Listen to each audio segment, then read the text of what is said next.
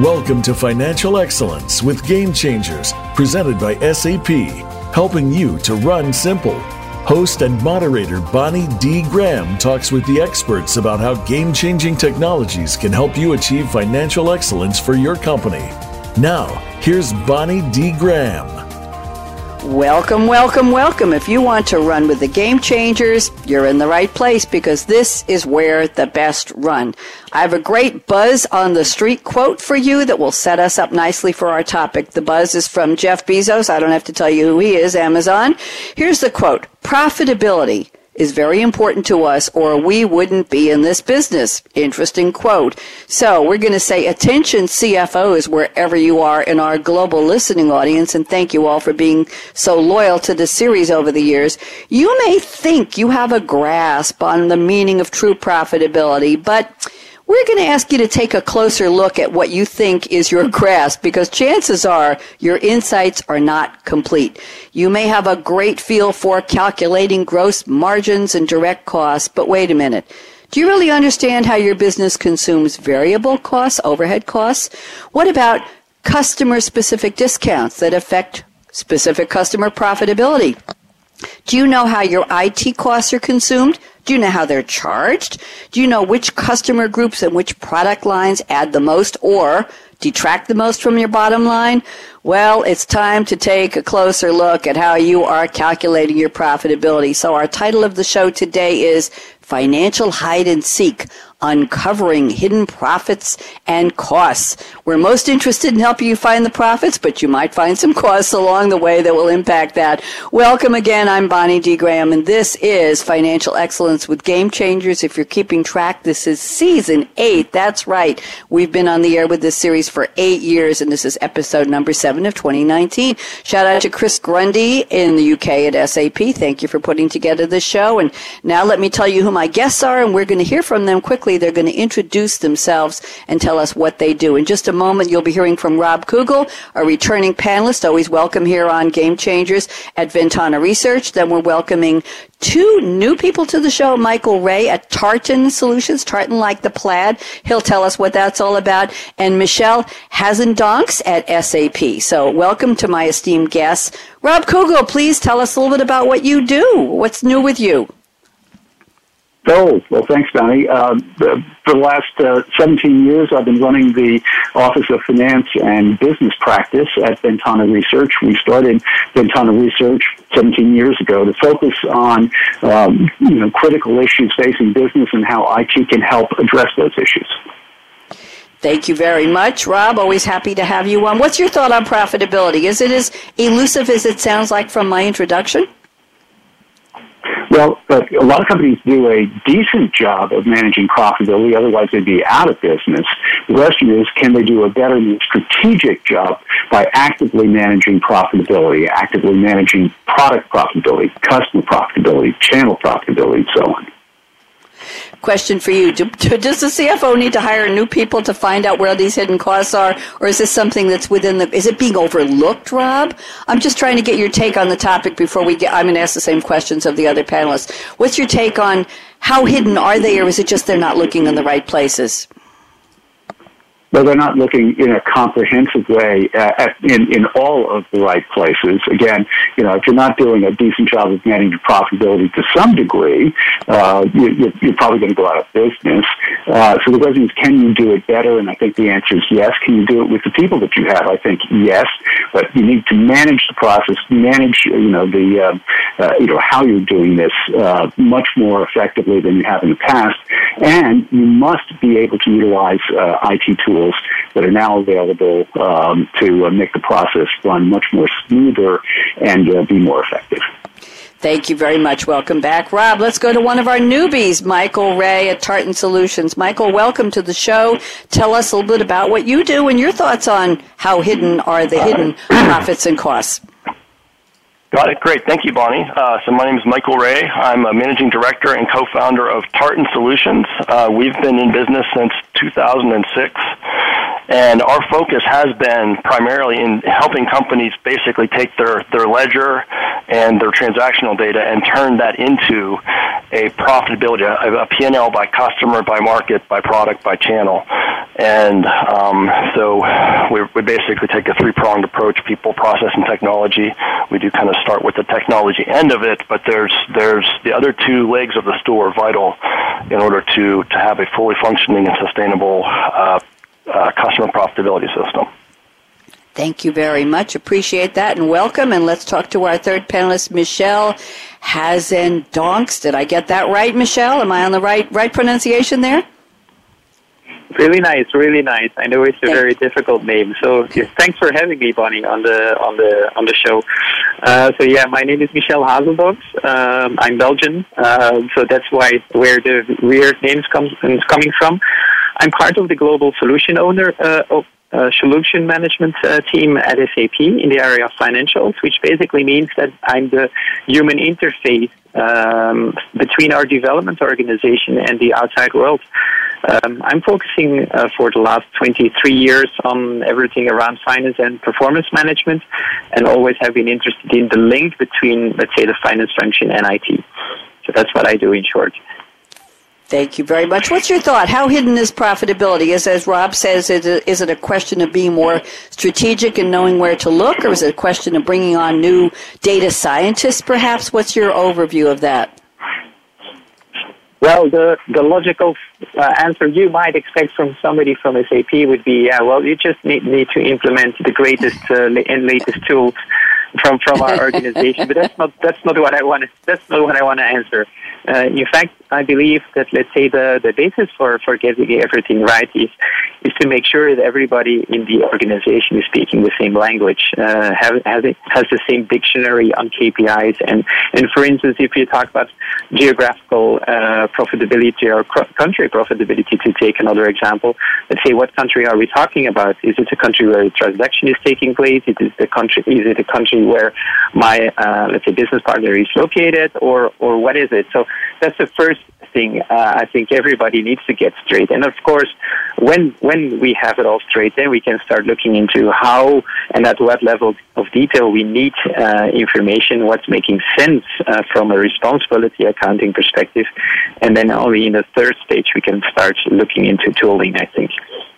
Thank you very much, Michel. Thank you to all three of you for your overview. Rob Kugel sent me the following. If you're just new to the show, this is where I ask the guest in advance to please send me a quote, one of their favorite quotes that has nothing to do with the topic, and then explain why they picked the quote and what it does have to do with the topic. So Rob Kugel at Ventana Research has sent us a quote from Robert Frost, poet, American poet, winner of 4 Pulitzer Prizes. Rob, I don't know if you know, but Robert Frost never graduated from college, but he received more than 40 honorary degrees, including Princeton, Oxford, and Cambridge, and the only person ever to receive 2 honorary degrees from Dartmouth. He had some illness issues in his life. Here is the quote, and it's from the poem or the writing called The Hardship of Accounting.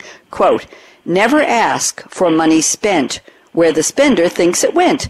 Nobody was ever meant to remember or invent what he did with every cent." Rob, I love this. How did you find this? I'm not sure. You never asked me where some little trivial piece of information stuck itself in my brain. I just don't remember, but it was many years ago.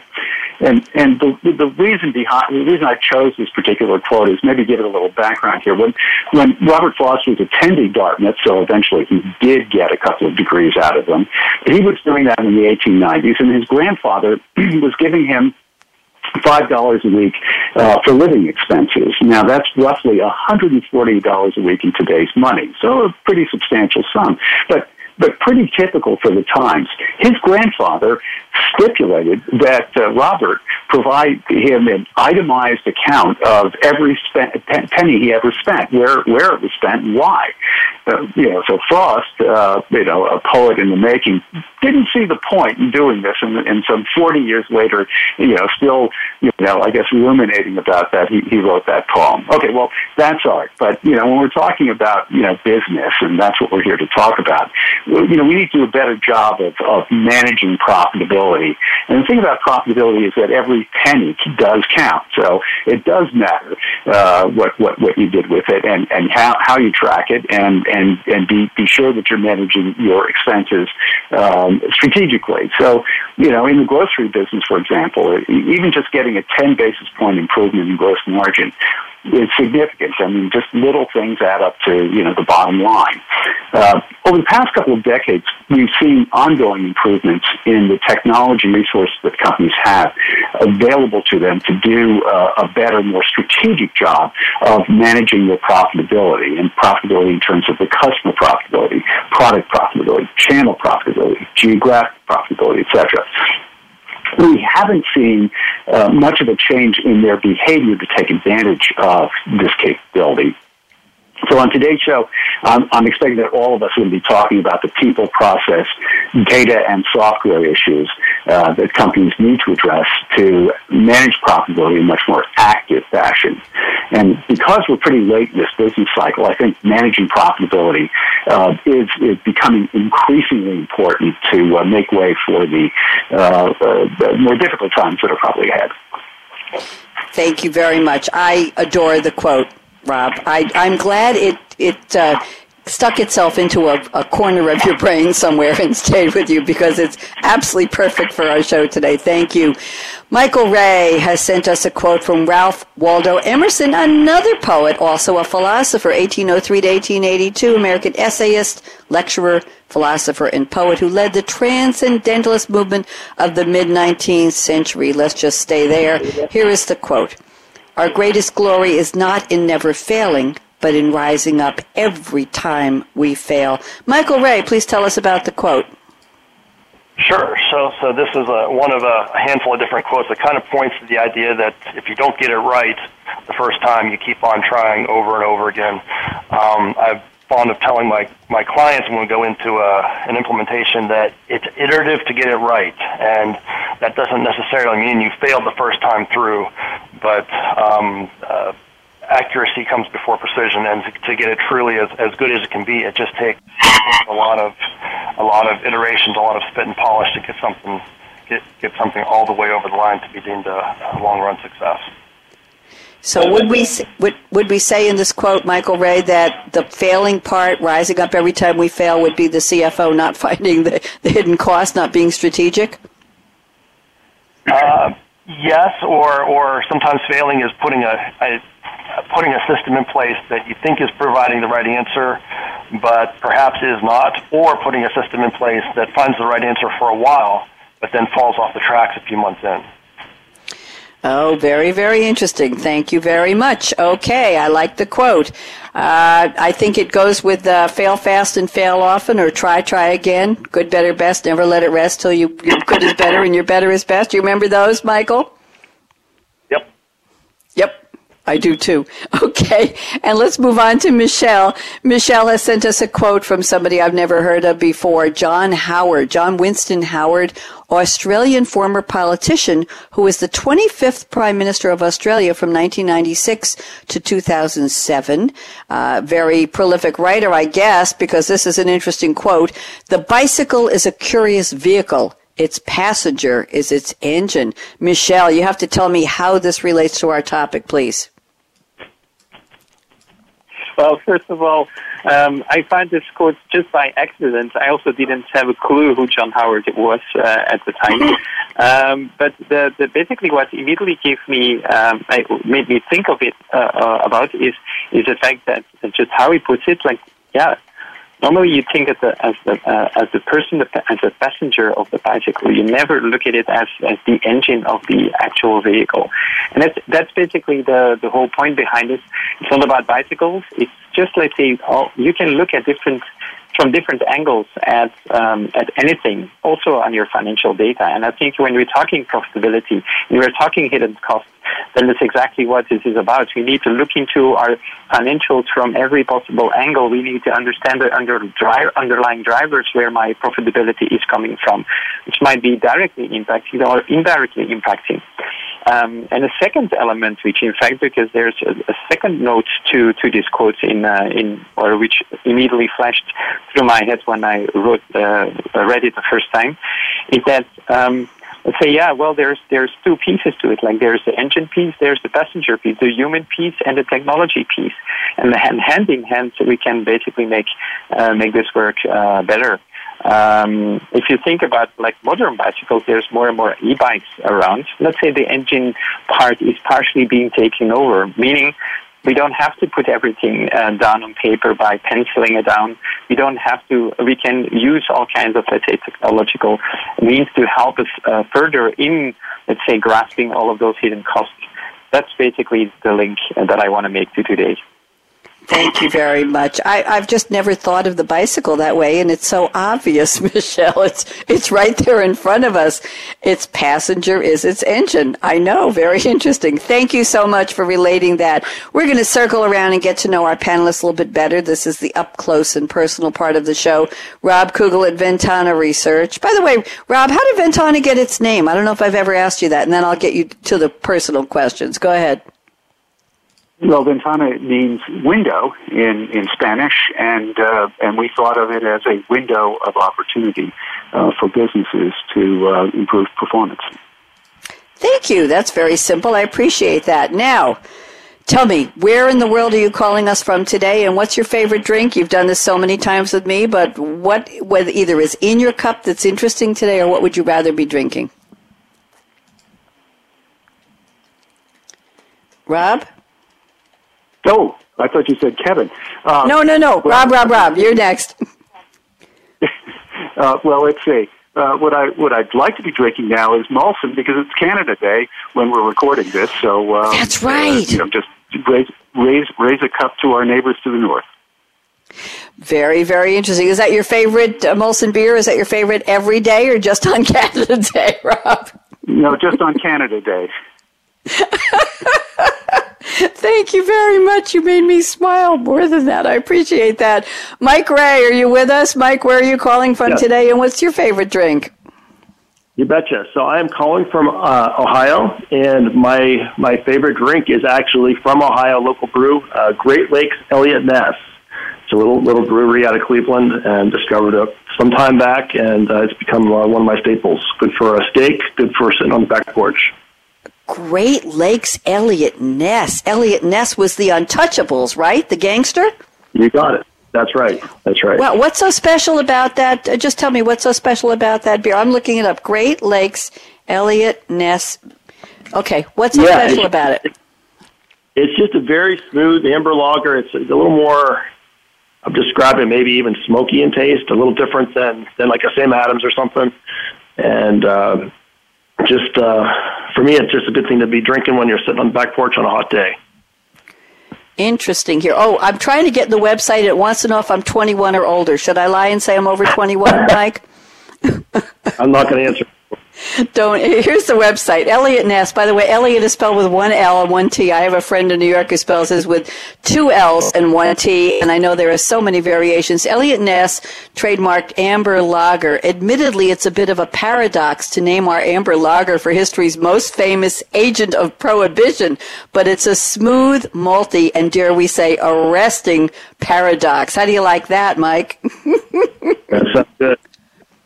Sounds really good. Somebody was very, very clever writing there. And let's go one more stop around the table to Michel Hazendonks. Michel, where in the world are you today, and what's your favorite beverage?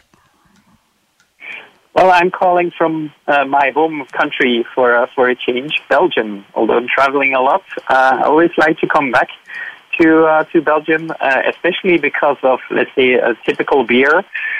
Belgium is quite known for its beers, I think, internationally. So how can I do something else than take a Belgian beer? And then there's 10 kilometers from my home. There's a brewery of vodka, which is called Duvel. Duvel, which is a pretty well-known beer, I think, internationally. It's also my personal favorite. So again, an alcoholic drink. I'm not drinking it at this time because it's a pretty strong one. So I'd rather do it over the weekend once in every while.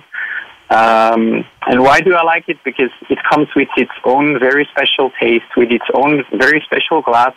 So it's all about the entire experience, not just about, making sure that you're not thirsty anymore. Well, that's very admirable, and I'm looking here. I looked it up, and I see we tried the world's best beer in Belgium, and it says Duvel, D-U-V-E-L. Is that correct? Nice bottle. That's it. That's it. And I see the glass. It's beautiful. You can buy the glass. Wow, very, very nice. 10 Best Belgian Beers, The Independent. Belgian monks resurrect brewery after 2-century break. This is an article from May of this year. Beers in the Belgian tradition. Oh, my goodness. Very interesting. Thank you very much. We love interesting drinks. We're not going to take a break. We're just going to, pun intended, barrel through. No, we're not talking about wine. I don't know. Do they brew beer in barrels? I'm not sure. We're just going to barrel through and go into our roundtable section here. And I'm looking at Rob Kugel's notes here. And Rob, let's start with your first statement here. I'm going to ask you to elaborate on it a little bit for a couple minutes, and then we're going to see what Michael Ray and Michelle have to say about this, and then I'll pick a statement from Michael. We'll go around the table, one from Michelle, and we'll just keep going. So Rob says, companies throughout the developed world have been reporting record profits and profitability. That begs the rhetorical question, why is managing profitability a problem? You want to expand on this for me, Rob? Sure. So it's true profit margins are historically high, and in the United States, companies have been benefiting from a reduction in the federal tax rate. So those things have all kind of gone down to the bottom line. But I think it's important to recognize that, these are the golden times. It's easy to deny that there's an issue with profitability when times are good. We're making money. What's the problem? Most companies aren't facing, drastic price-cost squeezes as they might have this late in the cycle. It's typical in old cycles. In fact, some are even taking advantage of their, higher than average profitability margins to absorb the impact of recent tariffs and to hold prices and maintain market share, sacrificing a bit to the bottom line. But this isn't the kind of active, systematic approach to managing profitability that I think we're going to be talking about here, or that we've been talking about for years here. It's another reactive, tactical response to an external development. And like I said in the opening, you're not going out of business. You're doing such a terrible job. So you can be doing a much better job, because and you should be, because these good times are going to end sooner rather than later. And that's the reason why it's essential for companies to adopt a more active and analytics-driven approach to managing product and customer profitability right now. As anybody who's lived through a downturn knows that, companies are far too distracted fighting fires to undertake a new profit management approach that would, at that time, maybe help them. And certainly they won't want to spend the money on the tools that they need to manage a different process to, make it, part of what they do day to day. But it's precisely because these are the good times that your company should be preparing to manage profitability in a strategic way. Figuring out which customers and which products are as valuable as others, really, really, really, not just, this is what we think. And deciding how to react. In fact, when demand drops, try to figure out, how do you, respond there in terms of pricing and cost management. And the reason to start now is the same reason why you do fire drills or anything else like that. You don't have a fire drill when the building's burning down. You need to have fire drills before, when nothing's going wrong, so that everybody can learn what to do. Thank you very much. Interesting comments here. Mike Ray, join us. Agree or disagree with Rob Kugel? What do you think? So I guess I do agree with this, but to add to that, that which cannot be measured cannot be improved. Mm-hmm. So whether profit is good or bad, it's valuable to be able to segment customers and products, and all of the other dimensions, regions and channels that have been mentioned. So that it can be determined, who are the cash cows, who are the big, the customers that are generating the most profit in the company, and a lot of times if the system is not correct in place, the answer that's concluded can be wrong as well. So if it can, one of the reasons to implement a system to try to understand a full P&L correctly is to know if the who are really your cash cows, who are the dogs, and who are the who are those that can be customers that can be grown, and who are the, you know, who's the tail maybe that's going to lose money no matter what, and then maybe potentially rectify that type of customer as quickly as possible. Thank you, Mike. Michel Hazendonks, join us. Agree or disagree with either or both of your co-panelists? Please talk to me. Well, my thoughts are going in relatively the same direction for sure. I don't have all of the statistics on all of the regions in the world and whether everybody's just as profitable today. In general, business going quite fine, but I have two immediate, let's say, things which are shooting through my head when I hear this, which I would like to add because I was kind of missing them, and I think they're crucial. First of all, it's very interesting, let's say, whenever a company is laying down, let's say, their financials to the outside world, that's a piece of the puzzle. Let's say, of course, internally they probably have even additional information. So often they're just looking to the past and to the present. I think there's where companies are having overall a lot of questions and are a lot of struggles around is to let's say predict the future and what's coming up, and I think that's very important because the world is like, and of course we are always saying this, but I think it's particularly true today, and the world is moving.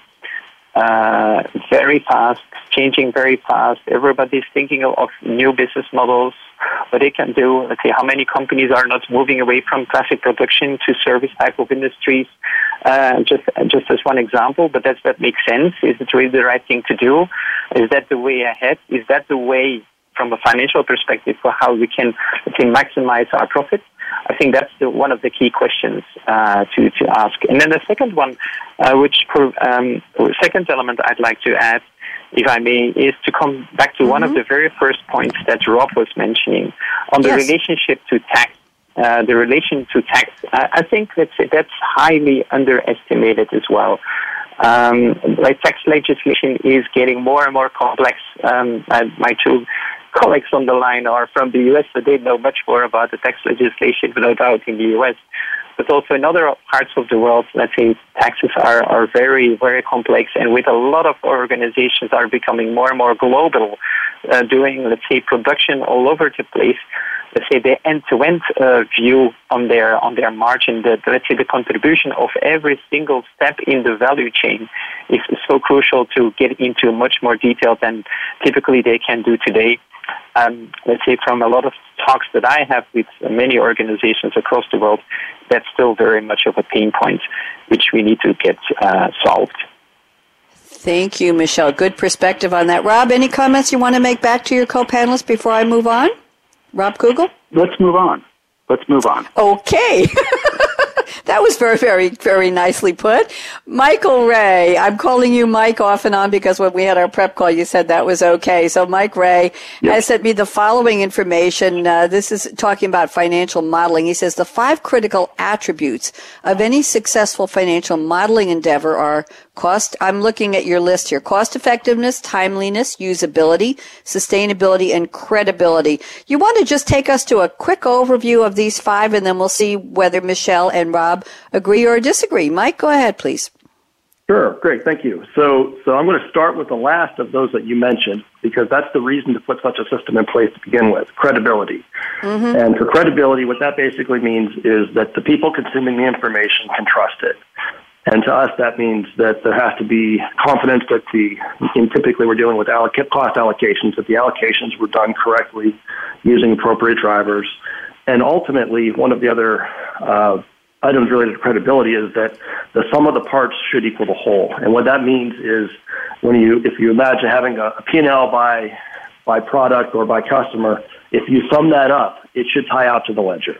And there's going to be certain variances, certain costs that have to be treated a special way sometimes that would cause them to either come out of the ledger or something like that. But we tend to try to park those in a way that they can still, even though it can be consolidated back up into the total, so that if somebody from the top level view says, I don't believe this customer number, I don't recognize these numbers, you can say, well, you're just one slice, your customer's just one slice. Here's all the slices put together, they tie up to the GL. So if you don't like that answer, let's, you know, we can then have a discussion about how things are allocated, but you can't have a discussion. You know, we have faith in the numbers that we started with from the get-go. The other four I'll go through a little bit more quickly. So sustainability, that basically just means that the system can run as a going concern and ideally run with people running it or who are different than the people who put it into place. We've seen cases in the past where sometimes a system runs for a while and then a key man leaves or a data source changes and the quality of the results being produced degrades over time, and then you risk losing credibility. Usability, the system needs to be usable from a top-level executive perspective and also by say, more tactical analysts.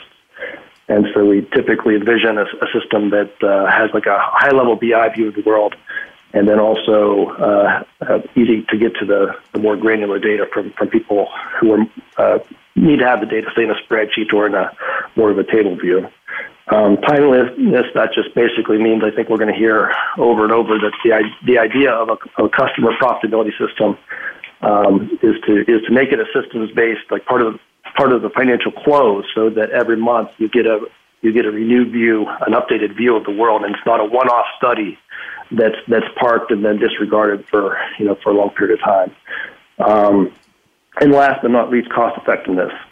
So the system itself needs to be cost effective while delivering on the other 4 points that are made. So the system needs to be something that can basically be afforded by the company that would consider implementing such. And it's not trivial. There's a software cost typically, and there's also a cost of training up people to make good, say, modeling decisions.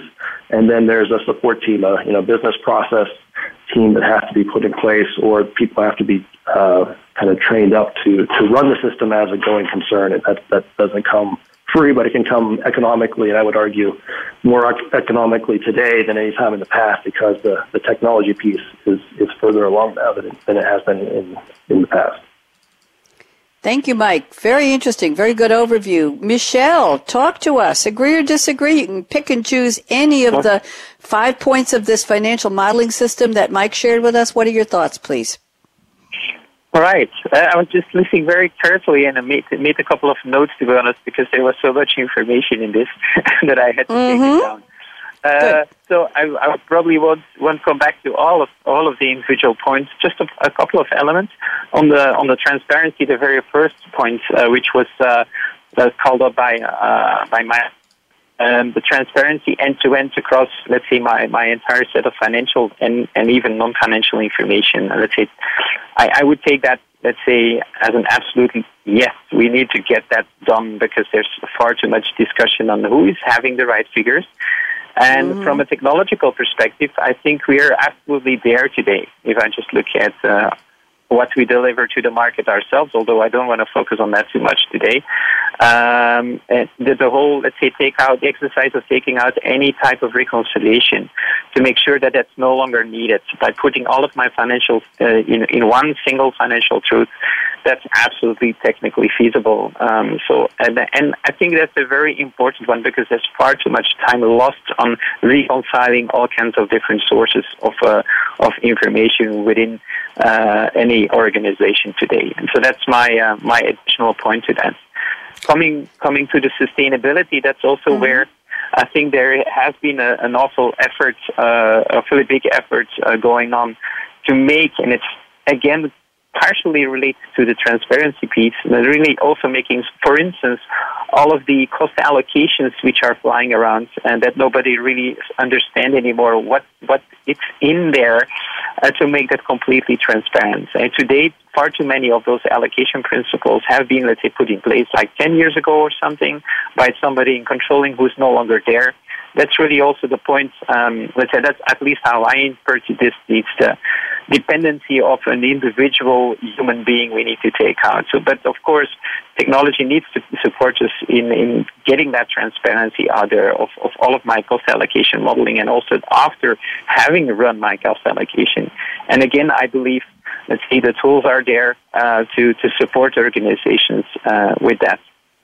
One other element, and I on purpose wanted to keep that last, is when Mike was talking about, let's say, monthly closing. I'm not sure what he meant there. Maybe we're on the same page, maybe we're not. What I see is that, let's say, monthly closing, having this monthly picture as we usually do in finance, that's really something, in my opinion, of the past, or should be something of the past. No matter what type of close we're looking at, entity close, sub-consolidation, group-level reporting information, we need to be able to deliver the financial information to the rest of the organization at any moment in time. It needs to be done whenever it's called out for by, for instance, the sales head or, let's say, the CEO or anybody else in the organization. So I believe we need to really get away from, let's say, this idea of having a monthly close, especially from a managerial accounting perspective, from the internal steering perspective.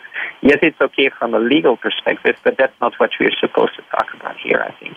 That's not really the real profitability management. So there, I just want to emphasize that my take it is that it needs to be able to, we need to be able as finance professionals to deliver financial information at any moment in time internally in the organization in order to proactively steer or even go beyond. And as I said before, let's say already try to look ahead more and more. So that's, let's say, probably a little element for further discussion. Maybe, I don't know. Thank you very much, Michel. Mike, is there something that Rob, I'll get to you in a second, but Mike, I think he mentioned something. He had a question of whether you were on the same page about, I think it was a monthly closing. Rob, you want to make a comment back on that, Mike? Sure. So I want to agree. I think philosophically, yes, I agree.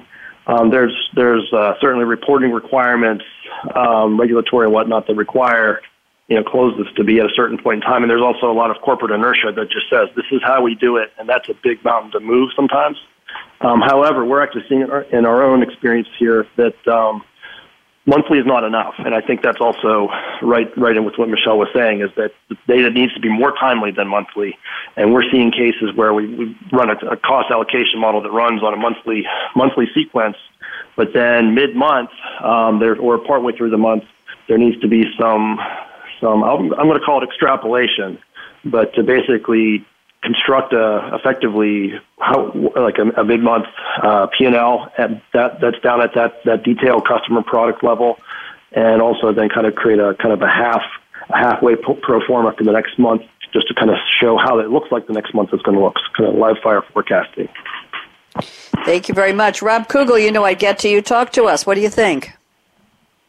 Well, I think one of the encouraging technology trends in this area of ERP systems or financial management systems, whatever you want to call them, is that we're at a point where the data, to date, is now increasingly available.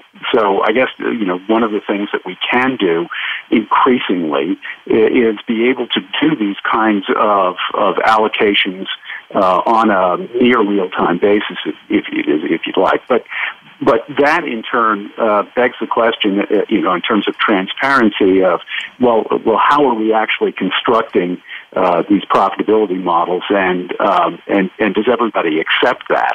And that, in turn, is a big management challenge. I agree. I think it was Mike said, that people haven't been changing, but maybe it's Michel, but a lot of companies, just have got the same old allocation methods that they've been using all along. And very likely those aren't going to be cutting it if they've been around for a while. There needs to be, as part of that transparency, the willingness to reconsider how costs are allocated where they are more indirect and perhaps more ambiguous. So companies need to work on that, and that in turn is a real leadership issue, communication issue. They need to be able to work through that. And then, the data management thing is, when you start to get into, cost drivers and things like that, we now are talking about collecting possibly a much broader set of data that are, related to operations, so that those allocations are more of an economic reflection of what's going on in the company, as opposed to, well, this is close enough. This is close enough. Okay, that's a good closing line there. Mike, this was yours. Anything you want to add to this before I move on to something from Michelle's list? No, I think that's good for now. I'm ready to move on. Okay, thank you. Very interesting. I have a kind of a cultural comment here from Michel Hazendonks. I think it's cultural, Michel. He says, it wouldn't hurt for CFOs to be somewhat more rock and roll. Many of them are merely delivering figures to the rest of the organization. Just the status quo. Why not challenge this more? Why not proactively think of alternatives? Michel, please explain this. Interesting commentary here. Well, in fact, the quote in itself, it came up about a year ago when I was doing an interview with a business magazine. And basically the editor said, well, why don't we name the article like this? It wouldn't hurt for the CFO to become a little more rock and roll. And that's actually true. If you look at, let's say, a lot of finance professionals, they're and of course you have different types, right? But there's a lot of finance professionals who come from the, let's say, more accounting side, and there's no good or bad in this, right? It's just different types of people. And let's say, yeah, they're great with figures, but what sometimes is at least as much valued by the rest of the organization is somebody who's really thinking along with, let's say, how can we make our business grow? Another maybe very practical quote, rather than theoretically explaining, let's say, what I noted down, is to, let's say, look at it from this angle. Like, I was in a group of about 100 controllers. And like in that group, I asked, like, say, how many of you do have a direct RSS feed or something like that on your laptop or on any other device? Let's say, bringing in any specific information which is particular to the industry that you are working in. And out of the almost 100 people, only one hand came up, which was kind of giving me the idea, well, and again, I'm putting it a little extreme here, but it seems that, let's say, we could be, as finance professionals, more interested in the core business of where we're in. Because when we're talking about cost management, when we're talking about profitability, these are lagging indicators, aren't they?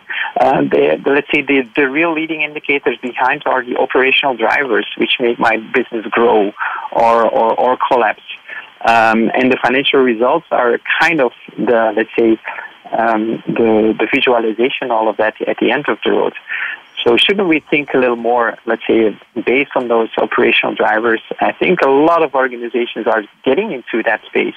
For instance, talking about driver-based planning and things like that. But that's basically where this topic came from. Yeah, we are on the good way.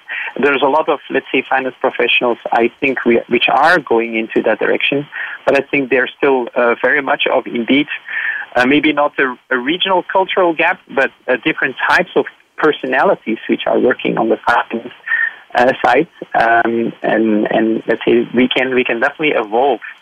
Doesn't mean that they all need to be replaced, of course, but I think it doesn't hurt to evolve and to understand what your own business is in, to help it grow as well by thinking out of the driver-based concepts rather than the pure financials.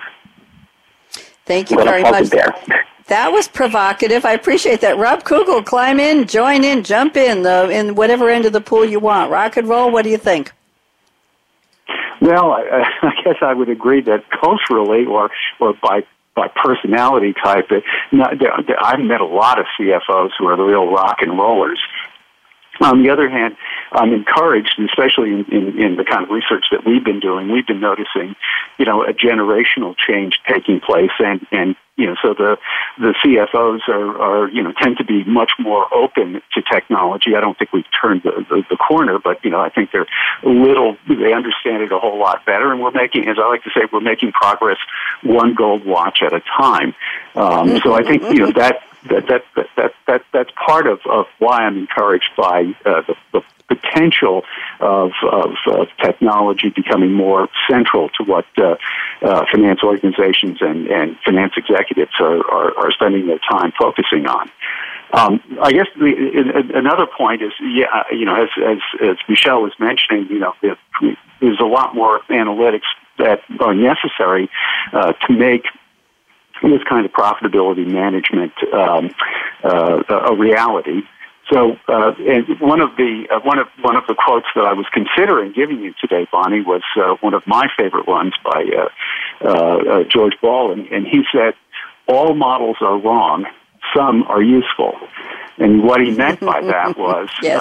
You're never going to get the kind of precision that you want to get at the end of the day with any kind of model that you're using. So you need to come up with models that are useful in driving the right results. One of the challenges, I think Michel was bringing this up, culturally, one of the challenges with people were they're accountants, and it's necessary in some cases for everything to tick and tie, but you really need to be thinking about what's really, really important and be able to figure out what's, divide the world into these 80/20s where you're just focusing in on the most important things, especially when you're starting, in order to get the kind of results you're looking for. One of the differences between accounting and running a business or running operations is in accounting, everything has to tick and tie pretty much. It all has to, foot at the end of the day. Business is a lot more messy than that. Notwithstanding our earlier comments that said, people have got to have faith in the results of these models. But I think, there's a difference between, just kind of, getting it pretty much right to a level of acceptability versus taking the time and having everything tick and tie, even especially where it may be very difficult to get everything to tick and tie. Thank you very much. By the way, panelists on a different show last week used that George Box exact same quote about the models, Rob, and I had never heard of George Box and never heard that quote, and now two of you have used it within a couple of days of each other. I think we're running out of quotes, Rob. I think the world is running out of quotes. Thank you for that. Mike Ray, thoughts on, we've got a lot of good information rolling around the table here. I've just got a few minutes till we do our predictions round. So, Mike Ray, why don't you wrap this up with comments on what Michel shared? Go ahead. Sure. And first off, I'm going to keep that quote for future use myself as well. My answer here, I guess my thoughts on Michel's statement is that I think all CFOs do want to rock and roll, at least most of those that I've met. The challenge becomes, I think, for a lot of them is just their people tend to be very busy, kind of just in the quagmire of making the donuts.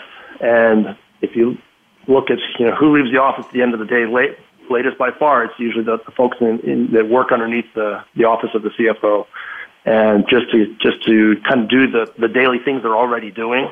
And so technology has made those things much more efficient and can continue to do so. But I think that it's important to have a cohesive picture of what a customer profitability and profitability system can be, so that it's not like yet another very manual, time-intensive thing for somebody to maintain. And that it's not only is a system-based, but it can be automated so that it's a thing that operates as part of the business. You keep the servers plugged in, and people are maybe managing exceptions on a case-by-case basis, but basically a customer-level P&L or product-level P&L can be a natural output of the future state finance system. Thank you. Michel, I think I can squeeze in about 2 minutes for you to comment. I know Rob Kugel knows what the drill is next. He's teeing up his predictions for our crystal ball predictions round. But, Michel, do you want to comment back to either one of them on what they said on your statement about rock and roll? I thought that was a great addition to the show. Go ahead. Yeah, I first of all, I didn't want to say that there's no CFOs or group controllers and so on that are rock and roll around the globe. There's a lot of them who are. I just want to put it in just to make the other ones awake, although it might still be let's say a minor group or a larger group. I don't know. We can. There's no detailed information on that, and it of course depends on the person. So I think that's an absolutely right point. One last thing on the automation that I think Mike was ending up with. I think that's absolutely true. Let's say there's more and more data. There's more and more automation possible. Of course, we need to apply all of that on these useful models, which were then earlier on quoted by Rob, in order to, let's say, really think ahead. And with that, back to you. Thank you very much. Rob Kugel, I've got exactly 60 seconds on the dot for your prediction. What do you see in the crystal ball in terms of rock and rolling CFOs or Elvis Presley making a comeback back in the building when it's time for the P&L to be looked at, or just on the general topic? Rob Kugel, you're up. 60 seconds. Go. I believe that increasingly companies are going to be developing centers of excellence or some such thing for profitability management. This is something that I believe belongs in the FP&A, Financial Planning and Analysis Group. It's certainly part of what I think any forward-looking CFO needs to be thinking about, how they engage more strategically with the rest of the company and drive better results. Thank you. Brief and to the point. Appreciated. Mike Ray, you're up 60 seconds. What do you see in the future for this topic, financial hide-and-seek? Sure thing. I think we're going to see a customer and product-level P&L come out as part of the financial closing process in many more customers than we do now. I think that's kind of an afterthought that is done in maybe 25 to 30% of opportunities, and it will go up to double or triple that over time. And I think we'll see more of, in addition to the word allocation for how these things are done, we're going to see more of the word data science. And there's other algorithms that can be applied to basically just do the math to get to the best answer you can get for customer and product level profitability. Thank you very much, Michel. Monsieur Hazendonks, talk to me. 60 seconds. They're all yours. All right. Thank you. Well, we all know that there's more and more data, which leads to more and more cry for transparency, which all that needs to be delivered on a continuous basis. Doing all of that without technological support, I think that's just become impossible.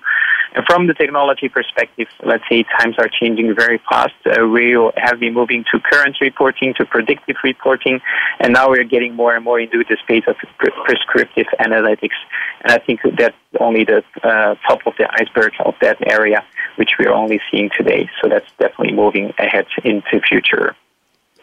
Thank you very much. Gentlemen, I have learned a lot. I've really enjoyed the conversation. I'm always amazed at how interesting, Rob Kugel knows us, how interesting financial excellence can be when we're talking about the nitty-gritty of how finance people, CFOs, and their teams do their jobs. So thank you to the three of you. And again, a shout-out to Chris Grundy at SAP, who sponsors this series along with Birgit Starmans and now Diana Heim. Thank you to the three of them.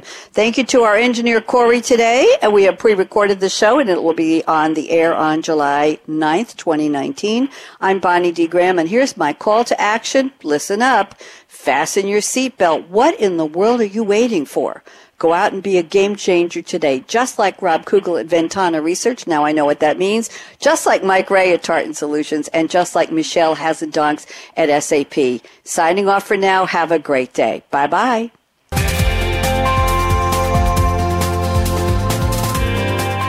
Thanks again for tuning in to Financial Excellence with Game Changers, presented by SAP, helping you to run simple.